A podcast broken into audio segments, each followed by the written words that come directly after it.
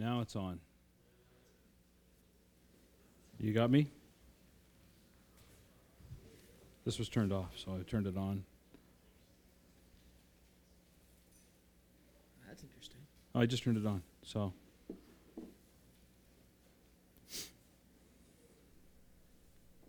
All right. Okay.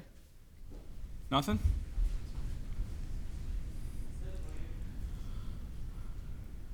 Is the podium mic working? Hello? Okay. okay. We're here. Good morning, everyone. There we go. Let's uh, let's go to the Lord and uh, one more time and ask Him to help us this morning. Obviously, need help with the technology as much as anything else, but uh, we need Him. Father, we thank you this morning for um, your grace to us and your love to us. Thank you, Lord, as we ponder the thought that you are for us and you provided salvation for us in the Lord Jesus Christ. I pray this morning as we look into your word that we will say words that will point to you and that we will come to know you in a deeper and richer way. I pray for any who may be here this morning who don't know what it is to know their sins forgiven, that they may fully trust Christ and that they will ponder the words that they hear and look into your word and do business with God. We ask it in Jesus' name. Amen. Uh, I've got good news for you. And the good news is I have to catch the boat to PEI at I have to be there 2:15. So I can't go overtime. So that's the good news. Yay. I'm going on the, I'm going to family camp. I call it the poor man's cruise. There's a ship, gets you to PEI.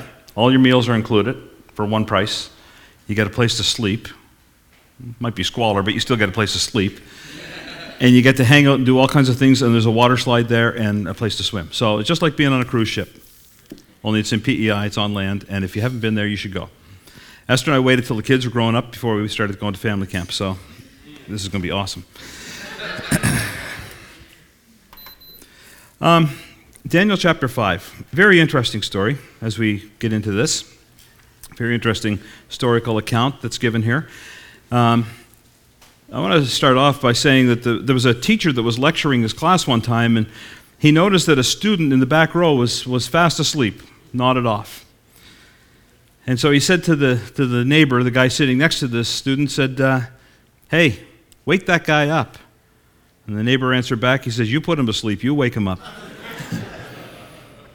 you know, falling asleep on the job, um, it might be harmless to some. I mean, I've done that a couple times uh, at work. It's a quiet day, which is usually not that often, but you're really, really tired, and you're at your desk, and I'm around the corner from everybody, and you can close the door, pretend you're on a conference call, stick your head down on the desk, and doze off. It happens every now and again. And when you wake up from that, man, you could work forever because it's called a power snooze. So, but if you're the ruler of a country, you do not want to be asleep on the job. We're going to read about one today. You know, good. The uh, interesting thing is, hotels will uh, often offer you a wake up call. Um, now, I, I, this is before cell phones. I mean, now we have an alarm in our cell phone. I have an alarm in this little thing around my wrist that I, I set it, it just buzzes and wakes me up, and, and it's, it's great. But there was a day, and I remember when I used to travel a lot, going to hotels and saying, I'll have a wake up call for 6 o'clock. or if you had to catch a flight, could you give me a wake up call for 4 a.m.? Uh, that, that's more or less like this kind of wake up call. It's like they've come in and poured ice water on you. But other wake up calls, it's become a, a, term that we use now, not just in staying in a hotel and they, and they come and they, and they dial your room and wake you up for something. But 9 11 was called a wake up call, a wake up call to the terrorism that's out there and to be watchful in our national security in both Canada, the US, and around the world. Now, here's another story that I came across, and I, I didn't realize this, but As the Titanic was going across the Atlantic and it was coming into the ice field, the, uh, Cyril Evans was a, a radio operator on the Californian. And he started sending warning messages to the Titanic. And he was more or less saying, Come on, guys, you're going through an ice field and you're going full steam ahead. What are you doing? And, and Jack Phillips, who was a wireless operator on the Titanic, came back and he says, Shut up, shut up. I'm busy, I'm working. Wake up call ignored. And as a result, 1,500 people met their death that night. A wake up call is something that we get, and it's not to be ignored. You see, a warning or information, uh, rather, that we get, if we don't take appropriate action, it can lead to devastation. Belshazzar, the king that we're going to read about today in Babylon, he had all the information, but he didn't act on it. He just ignored the information that he had. And as a result, you'll see what devastation and, and, and, uh, and destruction came to him. It's the same for us. If we ignored what the Bible says to us, then devastation lies ahead for us. When the Bible's giving us warnings, stop doing this, start doing that. Turn, repent, turn from your sin. And we just go, I'm going to put that on ignore. Shut up, shut up, I'm busy. Then devastation will lie ahead for us. God tries different ways sometimes to, to get people's attention, tries to get us to turn to Him. Stop what you're doing. Look, turn. You're on the wrong road, someone has said. You need to get on the right road. The Bible warns us in Romans chapter 13, verse 11, to, it's time to wake out of sleep. Wake out of sleep. And sometimes we just go through life and we totally ignore the cries from God. We totally ignore the things that He puts in our lives, and it's to our own destruction. And the king we'll read about today, this is what we're going to see. So, there's a big cocktail party going on. King Belshazzar. Now, the interesting thing about King Belshazzar is that skeptics, don't you love skeptics?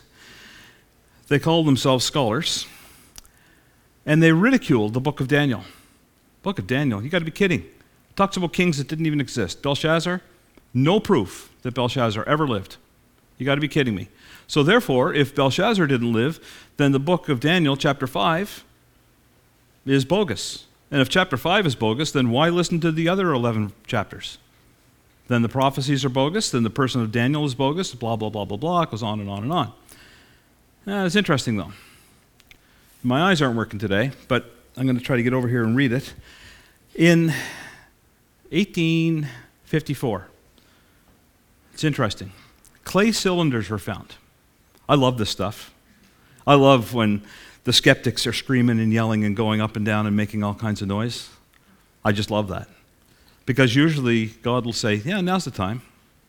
Let's, let's, let's, why don't you dig over there? And they dig something up. And so they found here's, here's a cylinder that was found clay cylinders, four of them. Identical inscriptions excavated from a, a Ur, which is in Babylon.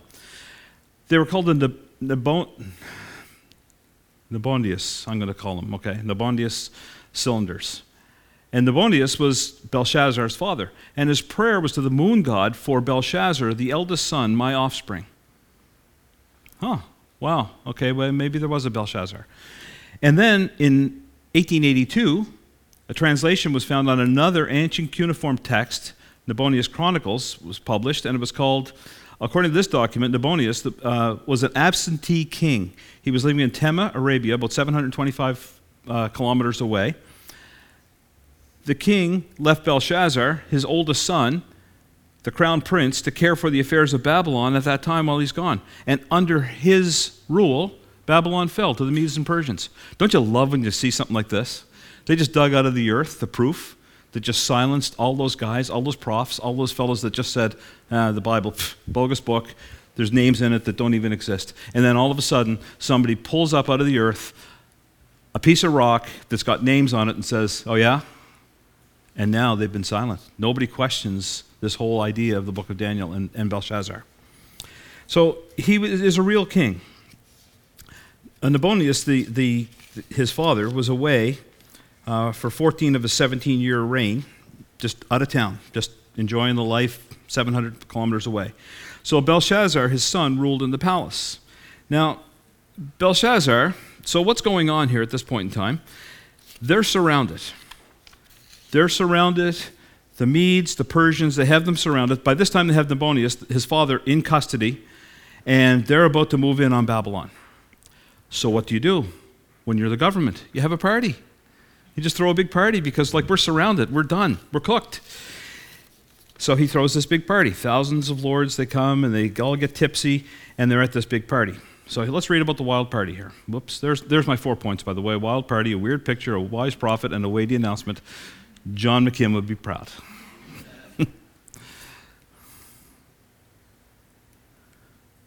so here's the party.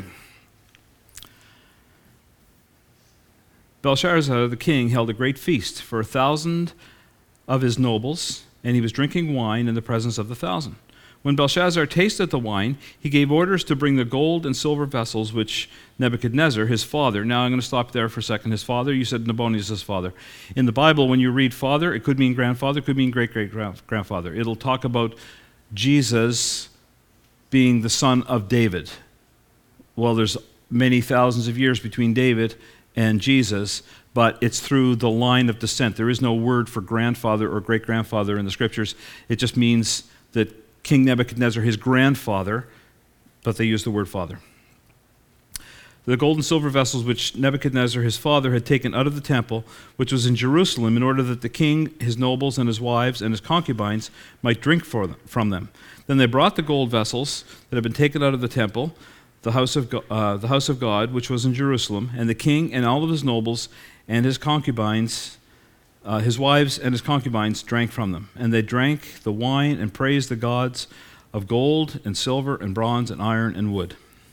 So they have this big party, they're all getting tipsy, and this, this is just going on. So, I mean, it's your tax dollars at work. We're being surrounded, we're going down let's spend money on a party. So that's kind of what, what happened here. Why did they party? Well, probably because the morale was sagging. As you see people surrounding your city, about to take your kingdom, um, let's have a party. Let's get drunk and forget about it. Let's get drunk and feel good about life. Um, we're in fear. You know what? If we have some booze here, we'll have some confidence. Um, so I want you to note that this is 60 to 70 years, about 60 years after Daniel was captured in chapter 1. So things move very, very quickly through Daniel. Daniel's about 70 years old at the time, 70 to 80 years old at the time of this. So this wild party was, was, was done. It was a calculated insult against the God of heaven. So oftentimes what they would do is when you go in and you, and you lay siege against uh, uh, uh, um, do you call it? An established government, a kingdom. You, and, you, and you take all of their stuff, their religious stuff, and then what you do is humiliate their gods. That's another way of getting into their heads. So they would take the, the implements that were for praising the God of heaven, and so the Babylonians would say, let's add more insult to this. We'll use their holy and consecrated and set apart vessels for our wild party, and that'll just further insult these guys. So this is one of the things that they, that they would do. It's a, so it's a calculated insult against the Jewish God. Belshazzar, now he's getting drunk at this party. And it's like just going on and on, and he's a thousand of his lords, wives, concubines, they're all there. Wine, women, and, and vessels. He's asleep at the switch. Like, you're surrounded, man, and you're getting drunk. This is not a good thing. You've chosen the wrong way to go here. The Bible says about kings, it says in Proverbs chapter 31, verses 4 and 5, it says it's not for a king. We often think of Proverbs 31 as being, you know, that's where you want to read about this is what I, this is this is this is a picture frame for my wife, right? Proverbs 31. But it also says in verses 4 to 5, it's not for kings, O Lemuel. It is not for kings to drink wine, nor princes intoxicating drink. So there's a word to kings. If you're going to be king and you're going to be a ruler, never mind the booze. Stay away from it. it will lead you into bad places. In Proverbs 20, verse 1, it says, Wine produces mockers. So then all of a sudden, this party is going on, and then a weird picture. Let's read from verses 5 to 9. Suddenly, fingers of a man's hand emerged and began writing opposite the lampstand on the plaster of the, of the wall of the king's palace. And the king saw the back of the hand that did the writing. Then the king's face grew pale, and his thoughts alarmed him, and his hip joints went slack, and his knees began knocking together. The king called aloud to bring the conjurers, the Chaldeans, the diviners. The king spoke and said to the wise men of Babylon, Any man who can read this inscription and explain its interpretation to me will be clothed with purple and have a necklace of gold around his neck. That's the Mr. T starter kit that they were going to get for, for that. So, anybody remember Mr. T? I was going to put his picture up here, but I didn't. But they were going to get this nice big gold necklace and a purple, a purple shirt and all of this stuff and have authority of the third ruler in the kingdom. Now, why the third ruler in the kingdom? The third ruler because he was the second ruler. Remember, his father, Nabonidus, was really the king. He was called King Belshazzar because he was kind of filling in while his dad was away. And so the only offer he could make was the third ruler of the kingdom. And then in verse 8, then all the king's wise men came in, but they could not read the inscription or make known its interpretation to the king. Then King Belshazzar was greatly alarmed, his face grew even paler, and his nobles were perplexed. So here you got a thousand drunks sitting in this room. They're all looped. And then not a person coming in and walking over and writing on the wall, but just that, just a man's hand a hand comes in and writes on the wall in front of them all. And there was a movie one time, I forget what it was, it was about an astronaut that died and, and came back, and it was just like the writing hand. It was back in the 60s. I remember when I was a kid, I saw this movie. I can't remember the name of it or anything else, but it just it, it was terrifying. It was one of those ones that was on one of those late night Friday night movies that I wasn't really allowed to watch, but somehow I was able to watch it because my parents were away. And, and, uh, it, it, I remember it really spooked me, and it was about this, this, this hand that wandered around. Oh, the hand didn't write, it went around killing people. That's what it was. It was just a hand. So, oh, sorry about the young kids here in the front row. Glad I didn't put a clip of the movie up on the, on the screen here.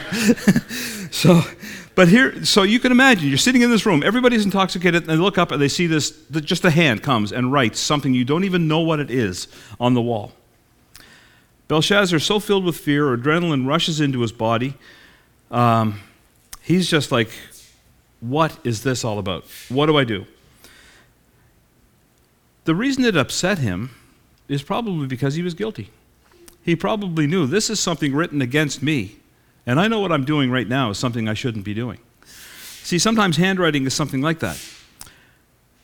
Remember when Jesus, when the woman in adultery was brought before them, before him?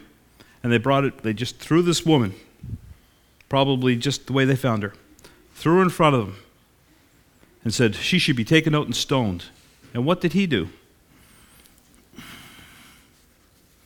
Wrote with his hand, handwriting on the, on the, on the sand in front of them. And what did they do? When he looked up, he got up and he says, So, whoa, it's just you, just the lady what he wrote made them feel so guilty they all left. Who knows what he wrote? Was it Mene, Mene, Tekel Upharsin? What was it? Who, who knows what he wrote on the sand in front of them? But he wrote, and the handwriting that was written was convicting. You see, when God writes handwriting on the wall of your life, is it convicting? Is it telling you, I got to stop here and take a minute and think about this? I've just read God's handwriting. Where did we read God's handwriting? You read it here. Do you read the scriptures and do the scriptures speak to you and say, well, this is God's handwriting? And it's making me feel I need to do business with God. I think that's where Belshazzar was. He's there looking at it saying, I'm desperate. What do I do here? Okay, I'll, I'll, I'll go to the default position that we've always done before. We're going to call in all the magicians. We're going to call in all the soothsayers. We'll call in the mod squad of, of goofballs that don't know anything because they've been proven over and over and over again. They don't know anything. They can't interpret this. And they're looking at it saying, hmm, don't know. And they're all looking at it and they're all perplexed. Why couldn't they read it? Well, maybe there were some kind of symbols that nobody knew what they were. Maybe it was written in Hebrew. Do you ever think of that? These guys did not speak Hebrew. You know, here's all these men, and they're looking straight at the words of God written on the wall, and they can't understand it. They can't, it doesn't, doesn't enter into their minds what it is. They, they just can't figure it out. It's an incredible picture of what the scriptures called the natural man. Natural man, what's that? Is that the guy who eats granola and lives in a tent and you know climbs mountains and stuff like that? A natural man. It's not that at all. The natural man is the person who lives away from God. The person who has not been born again by the Spirit of God. The person who doesn't know the God of heaven. They think they're trying to get to know him. The Bible says in, in 1 Corinthians chapter 2 verse 14 says the natural man does not receive the things of the spirit of God. They are foolishness to him, nor can he know them. They are spiritually discerned. Without the spirit of God, the Bible can can sometimes just not make sense to you. You read it and you think, I don't know what that's saying. It's just a bunch of words on a page. That's the natural man. But the spiritual man, the person who knows God, the person who has a relationship with God, the person who has the Holy Spirit living within him, the person who's been born again, when they open up the words of Scripture, sometimes you're looking at it and think, never saw that before. Wow, that's God actually speaking to me. Well, we gathered a little while ago for the Lord's Supper, and we looked at passages that were written thousands of years ago, didn't we? And some people would look at it and say, yeah, that's just kind of holy speak talk. Those are nice poetry things to read. But they were truths to us. They were things that we understood. They were things that, that appealed to our hearts as the Word of God. Why? Because the Spirit that is in us makes the Word of God alive to us. So here they are, they're looking at the wall like the natural man. It's spiritual speak to them, but they do not have a connection with the God of heaven who wrote the words. And they can't understand what it says. So what do they do? They start looking. What are we going to do? How do we figure this out? The king is now, I mean, he, he, he's so. Have you ever been scared almost to death? Um, where, where did that happen to me recently? There was something happened, and I felt like all the blood rushed out of my body. Well, maybe it was when I was, I was at my desk and I was concentrating and I was studying on something, and my wife walked in the room and she touched me on the shoulder to ask me a little question like, What would you like for supper? And all the blood rushed out of my body because I was not expecting the hand, the fingers of a woman's hand, to come and land on my shoulder. And it was like, whoa. it wasn't a hard question. What would you like for supper? Oh, okay, uh, whatever you're making. Which is always the correct answer, by the way, men. So sometimes God will use things in our lives that'll get our attention, and sometimes it'll scare the life out of you a close call, a family tragedy, a work crisis. Sometimes people just need to be shaken up to, for God to get their attention. If He's speaking to you now, I would say, don't delay and get it to a point where He has to bring something like that into your life to get your attention. Listen to Him now. And see, the problem is we get into these situations and we get into the things like Belshazzar, and the writing is on the wall for us. It's now a, an expression that is used in common language. The writing is there on the wall. You know this is bad. And what do we all default to do? We all start thinking, how can I get out of this? Don't we? How can I get myself out of this? And there's no thought to turn to the God of heaven. You should be asking yourself, what do I need to learn from this? What do I need to learn from this that points me to the way out, to the God of heaven? So they get desperate, and, and then it's known hey, there's this guy. We found a few times that they think, hey, there's this guy, Daniel, the wise prophet. Look at verse 10. Then the queen, who was probably the mother of of, the, uh, of King Belshazzar, entered the hall because of the words of the king and his nobles, and the queen spoke, O king, live forever. Do not let your thoughts alarm you, or your face be pale. There is a man in the kingdom in whom is the spirit of the holy gods. In the days of your father, illumination, insight, and wisdom, like the wisdom of the gods, were found in him. And King Nebuchadnezzar, your father, the king, appointed him chief of the magicians, conjurers, Chaldeans, and diviners. This was because an extraordinary spirit, knowledge and insight and interpretation in dreams and explanation of enigmas and solving difficult problems were found in this Daniel, whom the king named Belteshazzar. Let Daniel now be summoned, and he will declare the interpretation. So here we have the queen, queen mother, comes in and says, we, we have a guy. He can interpret this. He's done this before. She uses the same description of Daniel as Nebuchadnezzar did. So all the wise guys failed. But here's, here's, here's the one who can do it. And he's brought in, and I, I love what Daniel's response is. Let's, uh, well, I should read the next few verses. Then Daniel was brought before the king, verse 13. Um, and the king spoke to Daniel Are you Daniel, who was one of the exiles from Judah? whom my father the king brought from, from Judah. Now I have heard about you, and the Spirit of the gods is in you, and the illumination and that illumination, insight, and extraordinary wisdom have been found in you.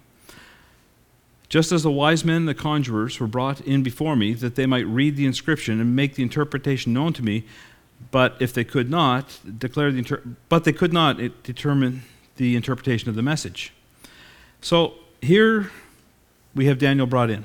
Again, it was very difficult to find any kind of a picture because they all show this young dude standing there looking at Mene, Mene, Tekel, Upharsin on the wall. Daniel's 70, at least 70 years old at this point in time, maybe closing in on 80. He's an old man. He's waked up, like brought out of sleep, brought into this wild party. And notice he wasn't at the party. Why bring the Christian? Because, I mean, he's just going to be a damper on the whole thing. So we'll leave him, let him sleep. And he was the, remember he was the chief of the wise men? But he wasn't even consulted until the last minute. You know it's kind of interesting. Nobody wants to hear from a preacher until they're desperate. And here they're desperate and they want to hear from a preacher. Isn't that something? I mean people people saying on their deathbed okay I, have got, to, got an answer to this. I've got to find out. I mean i'm desperate now. And so now in desperation they go to the man of god He's not intimidated. I love how he comes in here. I love his response. We're going to read it in 16, verse 16.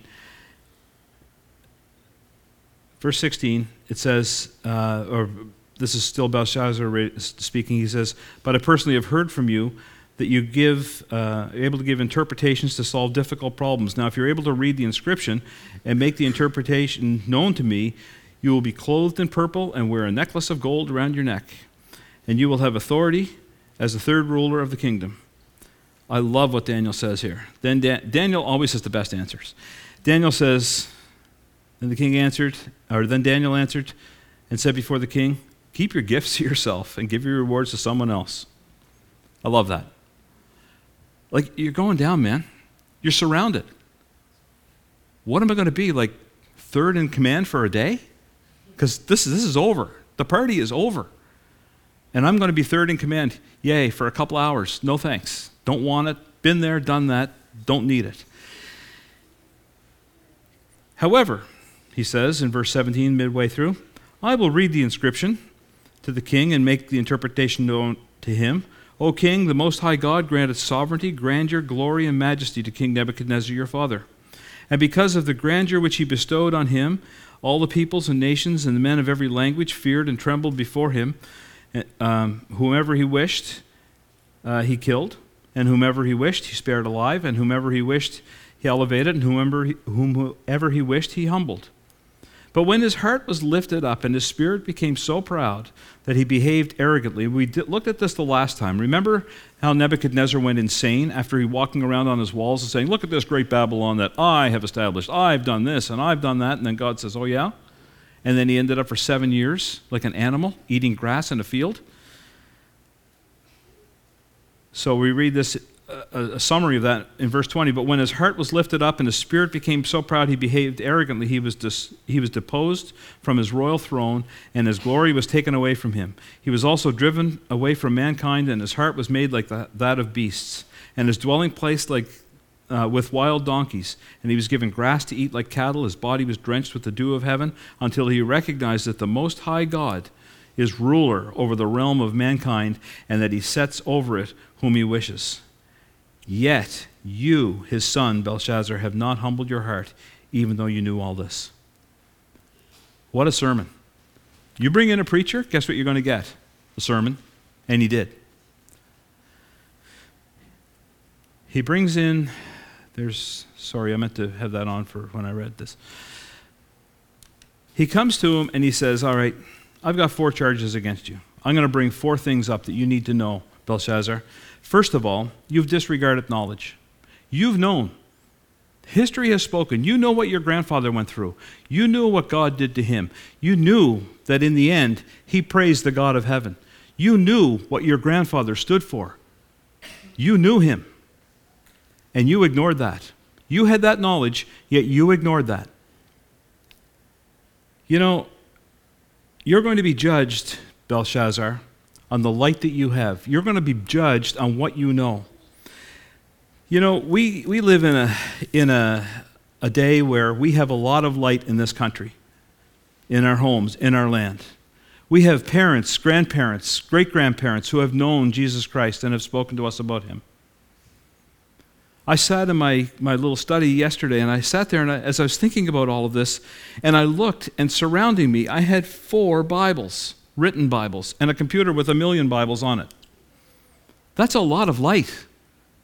Just get Neil Sterling to come in here and hold up the Bible that has no words on it. And he tells you it's for so many people groups. And people will default to say, yeah, but what about the people who live in the far reaches of the world that have never heard the gospel? What's God going to do about that? Well, you know what?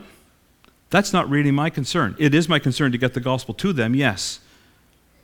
But I have so much more light than they do. I have so much light in this land. I'm surrounded with Christians. I am surrounded with Bibles.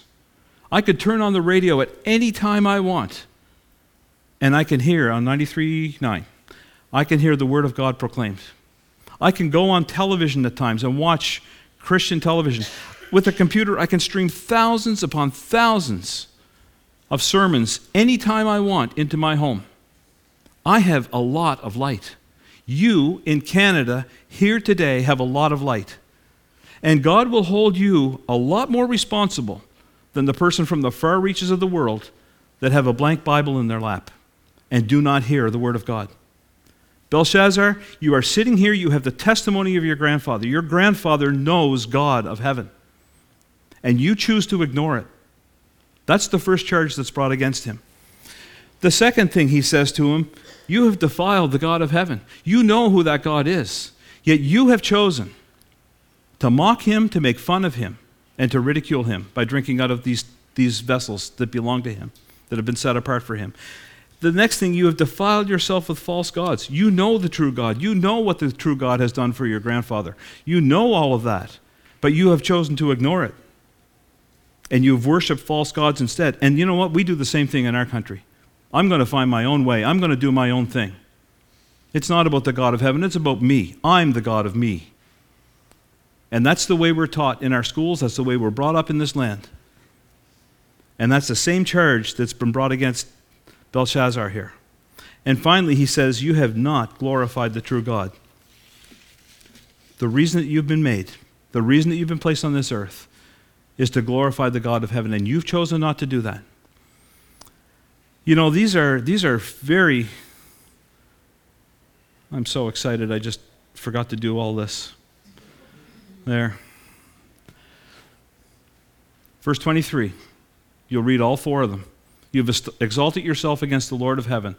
They have brought the vessels of the house before you, and you and your nobles and your wives and your concubines have been drinking wine from them, and you have praised the gods of silver and gold, and iron and wood and stone. And you do not hear or understand. But God, in whose hand your life, breath, and all your ways you have not glorified. Those are very serious charges against the king. And I believe that the, those same charges can be said against us in our land. And we have more light than most. Now we have this weighty pronouncement. He's going to interpret what's on the wall. Verses 25 to 28. Now, this is the inscription that was written note Mene, Mene, Tekel, Upharsin. This is the interpretation of the message. Mene, God has numbered your kingdom and put an end to it. Tekel, you have been weighed in the scales and found deficient. Peres, Upharsin is, is a, another way of saying that. Peres, your kingdom has been divided and given over to the Medes and Persians. Why does he say numbered, numbered? Why does he say mene, mene? I think there's two things. He says, one, your number is up. You've been numbered. Your days are numbered. All of us, our days are numbered. We're talking about this at work. Somebody mentioned the other day, man, there's a lot of young people in here. Yeah, you know what? We all have an expiry date. It's 100% going to happen. His days are numbered. And not only that, numbered, your days are numbered, but numbered, your number is up.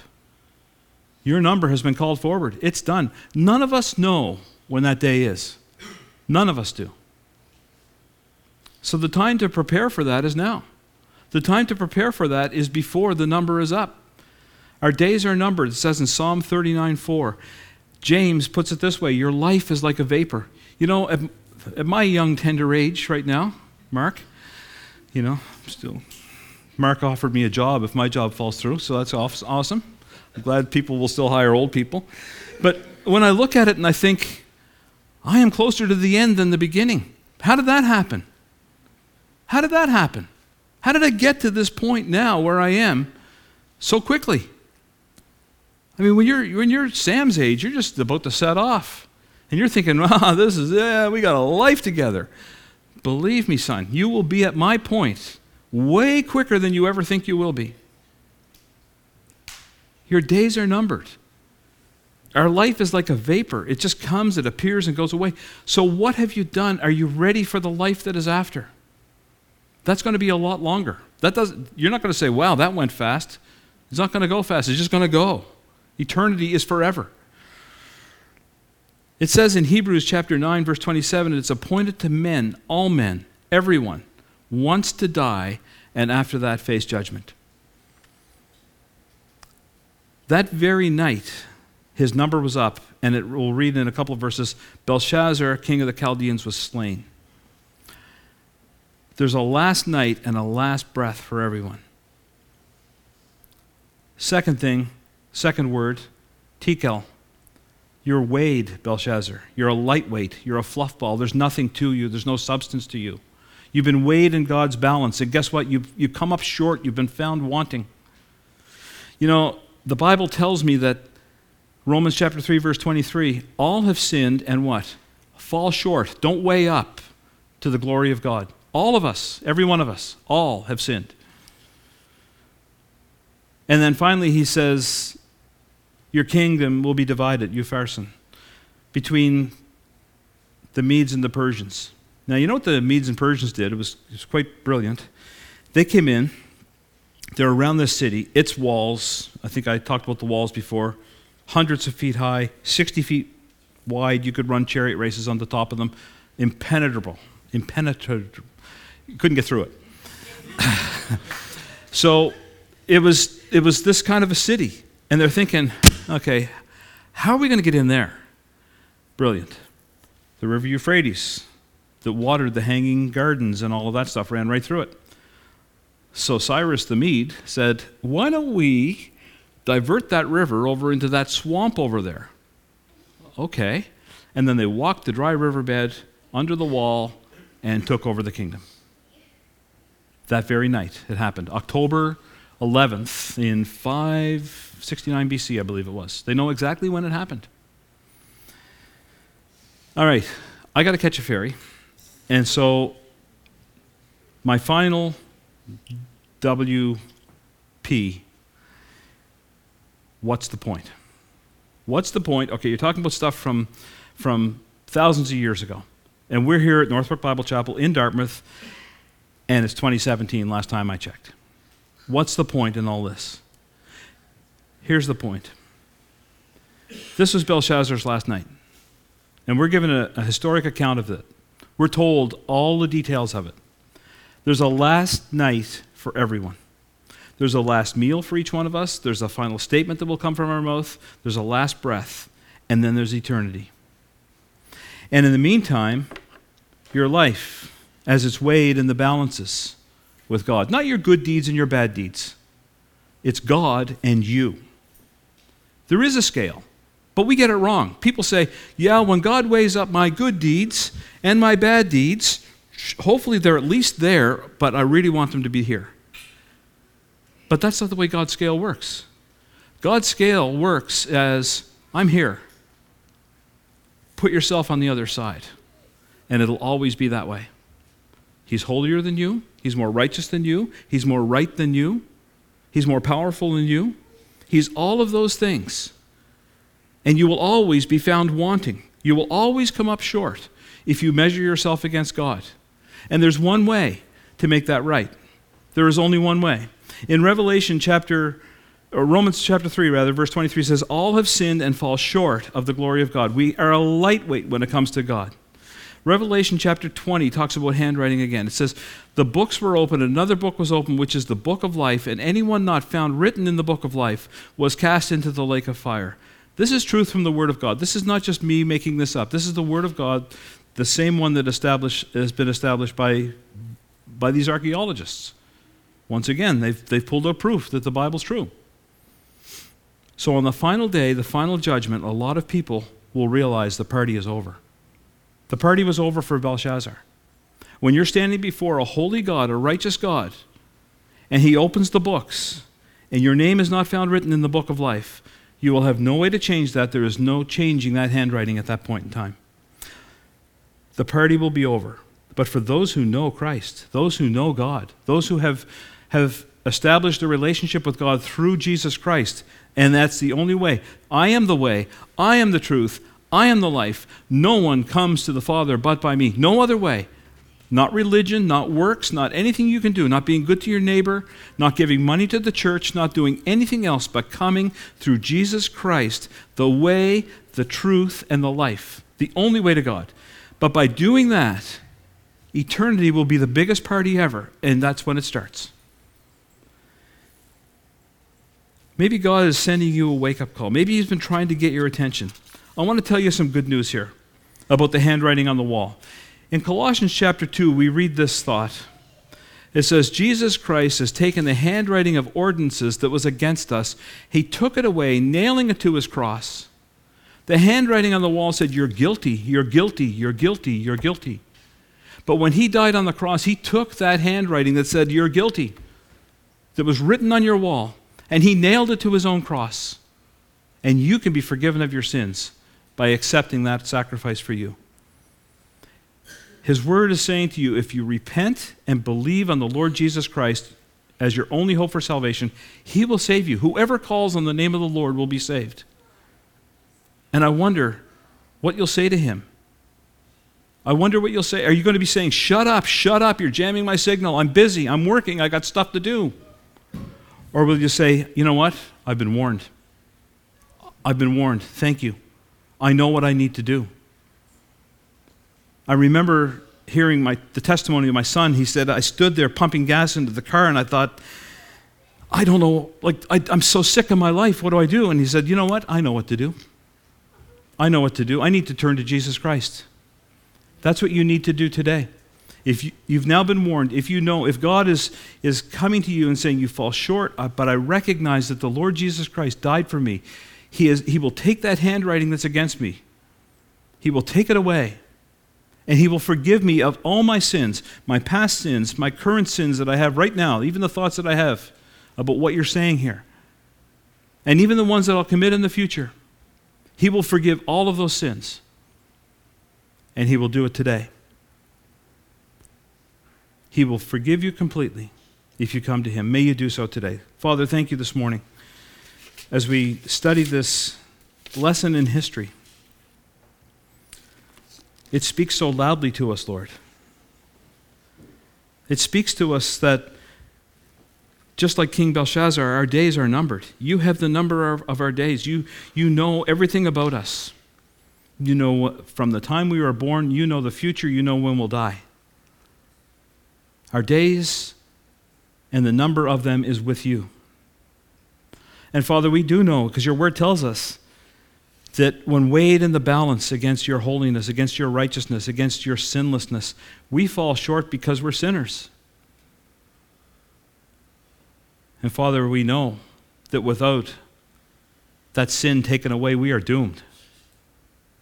But Father, I thank you. You sent your Son, the Lord Jesus Christ, to go to that cross, a cross of shame, a cross where he was nailed between heaven and earth. His blood was poured out. He was mocked, spit upon. But your word says that while he was doing that, he took my sin upon himself. He took all of the things that were written against me, all of the things that I have violated in my life. He took them upon himself, and he died in my place. He bore your punishment. And now I just believe that. I trust that for my whole life and for my eternity, and I am forgiven of my sin. I don't know if there's anybody here this morning who has never come to that point. I, I, I think there probably is. And I pray, Lord, that they will look into these things, that they will take a Bible, they will open it up, and they will turn to your word, and your word will speak to them. The handwriting of your word will speak to their heart. And they will do business with you and find forgiveness of sins. May they do so for the name and sake of the Lord Jesus Christ, in whose name we pray. Amen.